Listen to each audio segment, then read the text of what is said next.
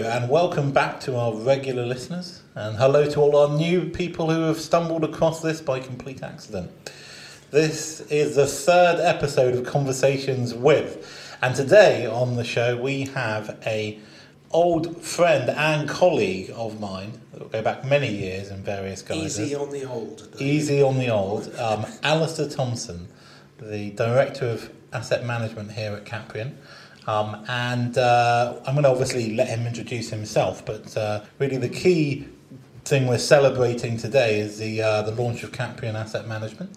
So that's what brings that's what brings Alister on the show. He's obviously doing the rounds, Radio One. thought of the day. UK Gold. UK Gold. uh, um, and has graced us with his presence. So without further ado, I'll hand over to Alister to maybe just give a brief synopsis of his uh, background. David, may I say, but that was an absolutely fantastic introduction. Yeah, just a bit of background. I have been with uh, working with the NOE Group for a very considerable number of years now. So, um, and, and, dare I say it, that that goes back. Uh, as far as 1995, which most people can't remember, with the NOE group uh, through many guises over the years, um, and many iterations, most latterly being the formation of uh, Capreon, uh, which uh, kicked off in 2017, I believe. Extraordinary that we find ourselves now already six years in. I know, time flies, eh? And then more recently, the formation of Capreon Asset Management. Capreon Asset Management is effectively something that we've now put a name to. Uh, it's a service that we've always provided our clients for years and years, but much like that much loved TV series of the 80s, it was always a question of not knowing who we were and nor could you find us. Uh, because we were the A team, we remain the A team, and um, we have formed Capreon Asset Management as an entity by which to go to the world, uh, go to the country, and tell us and sell our services for what we do, which we believe we do very well. Capreon Asset Management is a team of professionals here. We've worked together over many years and uh, operate across the UK and, and Europe. We pride ourselves on really our individuality in terms of uh, uh, effectively the services we provide our clients. We don't sort of take something out of a book um, and say that's what we need to do. Standard asset management, we bespoke everything to what our clients require. And what we also pride ourselves with is the longevity of the relationships that we form with our clients. And being possibly one of the, if not the longest standing employees uh, within the, the NOE group here, some of our clients go back very, very many years, and um, I, I, take great pride, and I think we take great pride in the fact they uh, continue their journey with us.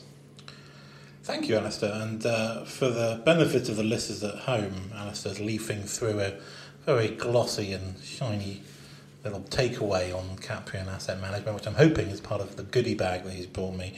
Um, and uh, to celebrate oh, yes. the occasion. Um, but for my own education, let's maybe start at the basics. What what is the value add of asset management? To, to pose a to pose a really noddy question is that in real estate, uh, I buy a piece of real estate, I sell a piece of real estate.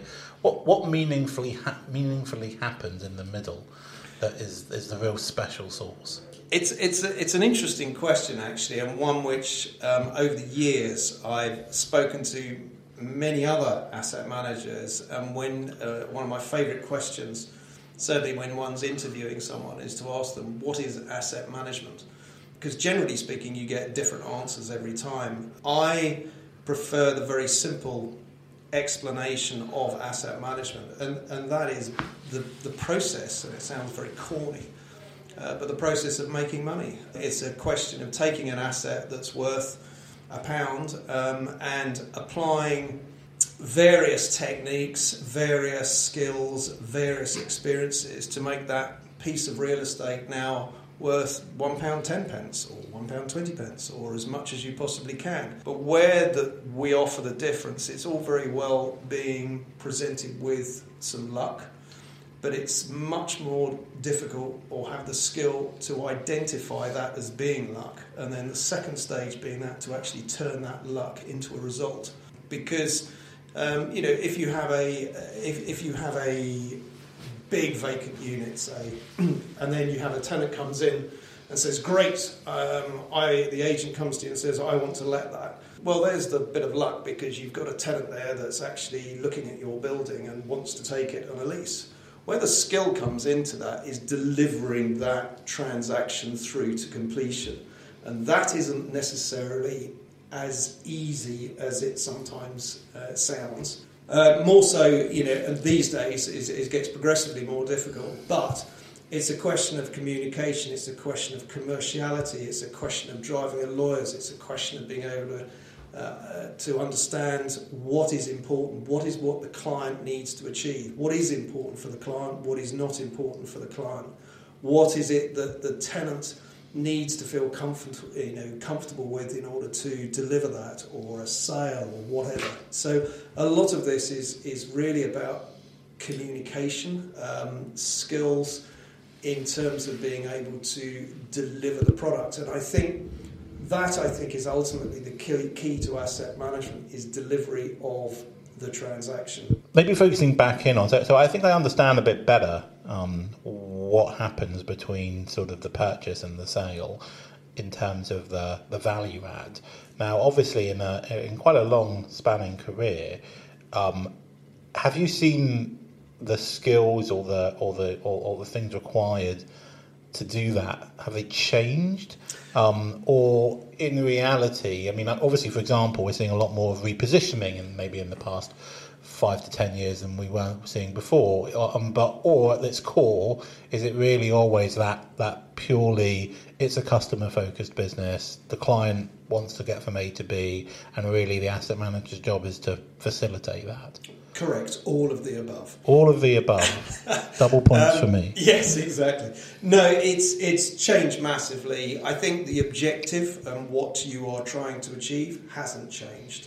I think a lot of the the skills behind that I don't think have, have changed materially over the years. I think what has changed massively is the attitude on trying to actually transact nowadays. There was the easiest way I can I can explain that is that years ago there was a concept known as taking a view. So you, you, you'd be trying to do whatever transaction it was in an asset management. You'll get to a stage where you couldn't get an answer for something, or you were trying to get an answer, or you were asking a question and it, you know, it wasn't quite what you wanted. And you then come to a stage, well, let me take a view, blow it, let's just do the deal. Sorry, do the transaction and carry on. Um, nowadays, the concept of taking a view is is few and far between. Everybody has to have an exact answer for everything, and I, I and, and I genuinely fear because I think a lot of the character of and the spontaneity, for want of another word, of, of, of, of transacting nowadays is really regimented now, and um, that sort of degree of flexibility for all sorts of reasons. There's insurance people staring at their PI policies and I think that, that people tend to be more reluctant these days to voice their genuine opinion. Because ultimately, the biggest value add in the world is the person that's willing to take the responsibility of the decision um, in a lot of cases. Um, and that uh, sometimes goes back to the core of what management is about. Obviously, you're recommending to the client, but that recommendation has to come with a weight of, of, of knowledge. It's not it's not it's not good enough to lay out four options and say you pick. Um, because that's not a that's not a service that people are really looking for. It's it's more focused than that, and I think that, that that's probably the golden thread that runs through it all. Is if I'm asking you to manage something, the value that you add is that knowledge of which of those four options is the right one to pick. Yeah, correct. I mean, that's and but that's what we pride ourselves that how we operate here is that we have never ever done that. This isn't something that was new to Capreon Asset Management. This was an ethos um, that existed that has existed over years. And I could not do a podcast without mentioning my 80-20 rule, which every, had to do it, uh, which everybody gets bored with me saying all the time, but it can be applied to so many things. In terms Only twenty percent of the time Yeah, do I get exactly. do I get bored with it. just just to be clear, Just to be clear, oh, you have heard me mention it. Then. uh, once or twice, Alex. I can't believe. But yeah, I mean, you can cure um, eighty percent of your problems uh, can be cured in twenty percent of the time. again, an area. I mean, obviously, Capreon um, AM covers a wide range of different um, different sectors, um, but you know, one in particular where there's a long-standing knowledge is definitely the retail sector. Now, if, if for all those listeners out there um, um, sitting on maybe some assets which they're not quite sure um, what to do within the retail sector. How is there any advice that you you'd be willing to give out for free? Um, to, Talk, uh, talk to us. talk talk to you. Um, no, but you know, how should people be viewing retail in, in this current environment, in this current context? Um, is it is it something which is you know destined for the annals of history, uh, like the horse and cart, or is it really something that you've always seen really evolve, and this is just another evolution? Gosh, that's a, that's a good question. It's going to be. uh, I'll try and answer that as, as, as simply as I can. Yeah, retailers have, uh, and shopping centres generally have evolved massively over time, but we are in challenging times, no, no doubt. Um, but that is like everything. Uh, when a market is, is, is basically goes from one extreme to the other, and, and when times were good with retailers, they were taking stores everywhere. Rent wasn't a feature. I mean, often the, the, the, the greedy landlord gets accused of, of um, you know demanding more rent. Um, you know, there's two sides. The contract is signed on both sides. That that, that, that argument doesn't hold. Um, but then you basically have uh, recessions come along. Um, I've been long enough in the business where I've been through a few recessions and we've come out the other side. But I think that the whole COVID um, couldn't be a podcast without mentioning COVID. Um, it's the whole COVID scenario was a massive game changer, I think, because it basically stopped town centres and, and shopping centres overnight. And I think that they were already in a state of, of, of decline in terms of um, uh, in terms of how retailers conduct their business. And, and that was going back to your technology, that's the internet. Um, one of the things that retailers were effectively rolling out prior to COVID was they were really focused on profitability of stores. You would always have the conversation with the retailer saying, oh, it's the profitability of the store, you know, it doesn't make enough money, therefore. And a lot of this now, years ago, you had high streets with the same retailers, uh, you know, that you saw everywhere. And retailers in those days were almost quite happy to have uh, a shop front, uh, sorry, a, a, an outlet in a town that didn't make a fat lot of money, as long as it didn't make a loss and it was at best cost even. They were quite happy to keep that unit trading because it was a form of marketing. And ultimately, it was a it was a brand awareness that people walked down and they saw the brand and they thought, oh yeah, there we go. There's there's Woolworths, what a marvelous brand or whatever, you know. And so that was part of their marketing strategy. You then had the internet came along, and suddenly that form of marketing basically took off to a completely different level and then was suddenly I didn't have to rely on someone walking down a road. What I'm trying to do now is to get someone to see my advert on the internet, be it by whatever method necessary. So suddenly these you ended up with these retail units that were sitting there that the retailer was thinking, well, it's it's a cost even it's not really a branding issue anymore. So if it wasn't making them any money, they'll close it because there's no need for me to open it. So I think that side of it was starting to come in before, was certainly starting coming in before COVID. COVID then hit, and obviously everything sort of stopped dead, and that just accelerated the sort of the the availability, the easeability. A word? I'm not sure. Um, It is now. it is certainly now. Yeah, it, it, it, it improved that for people to, to, to have things online and get used to that. I think that retailers themselves, um, not only the companies are thinking to themselves, that they don't need all these uh, units um, available uh, or trading is, is, is one thing. I think the retail experience when you go into a shop these days has, has changed dramatically. I think stock levels, um, I think when you go into a shop now, the chances are I want to buy something, they don't have it. Sometimes the staff themselves are sort of less than sort of trying to sort of understand the concept of selling, making you the, the welcoming the visitor experience, I, I think is challenging. And then, if only at other times you can go into a um, you can go into a shop and they say, well, we don't have it, but let me order it for you online. And they almost, which and they'll take you to a to, to a computer in the store and then proceed to say, what's your name and what's your thing like this and.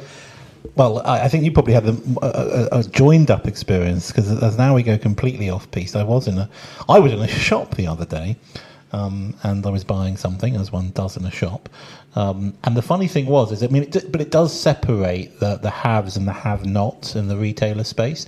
I mean, for me, anyway, as as as, as a, a self-confessed um, technologist, but you know, a lover of space, a weird thing to be, but nonetheless, that you know, in that shop was probably a really good example of those retailers who aren't surviving, which was that yes, it was available online, but the two systems weren't joined up. So I could find it on my phone standing there in front of him, but he couldn't exact that transaction. I had to do it online. Yeah, and so that poor sales guy didn't get any credit for what happened, even though it physically happened in the store, and he helped me to to do it. Yeah, because there was no connection between the the, the stock um, system for the shops and the online offering. Now, you know, again, it seems very basic, but I, am sure people will be surprised at home and think, no, that's not possible. There are plenty of retail environments where they have still not joined up the two dots of those things. Um, and actually, quick plug. I mean, we we're working. We have an investment in a business called Drop It, which is looking at the logistics of of how you do tie that up. Because you know, back to to Alister's point around COVID, is that COVID taught us a, lot I think it taught us a lot about the human experience. Um, in other words, yes, it, it, accelerated online, and we all worked at home and ate at home, and you know did everything at home, and it's all coming back to me now. But actually, I think again, going to an extreme like that told us that we didn't want that extreme either. Um, so I think it's about you know the businesses and the environment and the spaces that will survive and thrive are undoubtedly going to be, in my view, the ones that embrace the concept of multi platform, of hybrid, of physical and digital, of putting these two things together in the best and most meaningful ways. And if you can do that, you'll succeed. And if you can't do that, then you'll fail. And it's not a new failure is not a new thing. I mean, we also nowadays like to talk about failure as if it's something structural. Uh, oh, it all failed because of structural change. Um, I'm sure in your experience, Alister, there's been numbers of businesses that have failed over the years in recessions and in other downturns and just pure bad management. It could be a good scheme and there'll still be people that go bust in it. Absolutely. And I think, you know, the other thing, and I, I don't want to sort of, you know, to, to, to, sort of talk down the retail because actually I think that the, the, the fundamental future for the high street will be will remain, um, and I think their importance. I think the the focus will change, but it's a bit like pubs. You know, you, you, you hear of pubs closing down locally, and you go around saying, "Oh, isn't that a shame? It was a lovely looking pub. That isn't it awful like that?" And then someone said, "When was the last time you went there?" And you went, "Oh, crikey, I haven't been there for five years." And uh, you can actually then. It could be a contributing factor. It could be a contributing factor. And my the analogy for that is you look at the high streets and people say, "Gosh, you know, I remember the days it was a really nice high street." And um, so the danger of sort of retiring or, or, or retiring into a completely um, web-based world is that, and I don't think we'll get there. I, I don't think it will happen. I think that we've probably overreacted at the moment. I think the futures of um, you know retailing is going to be shift obviously the way it is at the moment towards leisure, to social, to food and drink. Um, but there are some challenges to get to that. Um, and this is the biggest issue here. It's very easy to talk to an asset manager, Capreon Asset Management, um, you know, okay, you're so clever, go and get on with it. Um, and it sounds marvellous like that, but the land owner or the asset manager can't do this alone. And, you know, and it's, it's, this is this whole point that there are so many other stakeholders that are, that are uh, and processes that are involved in effectively rejuvenating that high street. And there are a number of different challenges that are, that, that are around that. One of the biggest ones is multi ownership. Now, shopping centres are one thing because they tend to be owned by one person. So if you have a shopping centre that is performing okay or whatever it is, but you at least you're in control if you're sitting there with a high street, you may have 100 different owners um, with 50 shops on one side and 50 shops on the other, and, and, the, and the high street is failing.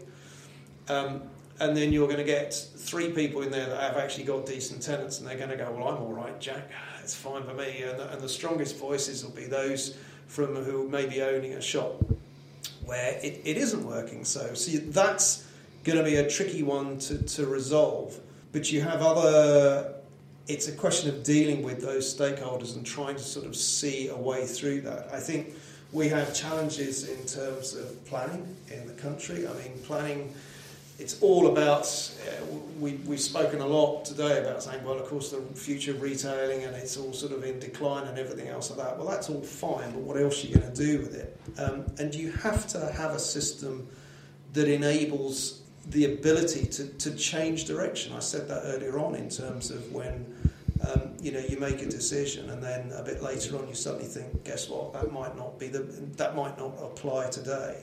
We, uh, you know, will deal with all stakeholders here, and, and, and, a key again is communication. It's just trying to drive that progress.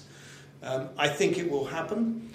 Will it happen quickly? No. I think it will evolve, and I think it will evolve um, over a period of years, and things will change while that's happening as well. But I do think one of my key bugbears, which is again another expression, most things I say I can't credit myself with because I'm not that clever, but the, the danger in the UK is, is, is not of it becoming overdeveloped. The danger in the UK is it being under demolished.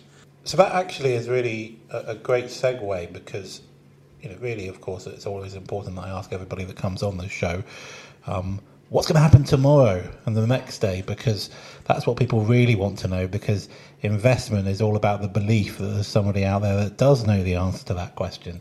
Um, now you actually touched upon quite a few of the things that you know i think are in the mix. Um, and so the question i kind of wanted to ask was a little bit more focused which was in terms of the, the under demolished as opposed to underdeveloped um, is it possible that actually there's some now finally some environmental drivers that might benefit some of these spaces in terms of you know we're looking at reuse we're looking at even things like length of journeys and transportation we're looking at how do we maximize what as you say city centers that are potentially already there. I mean who knows we might get to the point where electric vehicles will deliver milk to our doors in recyclable containers.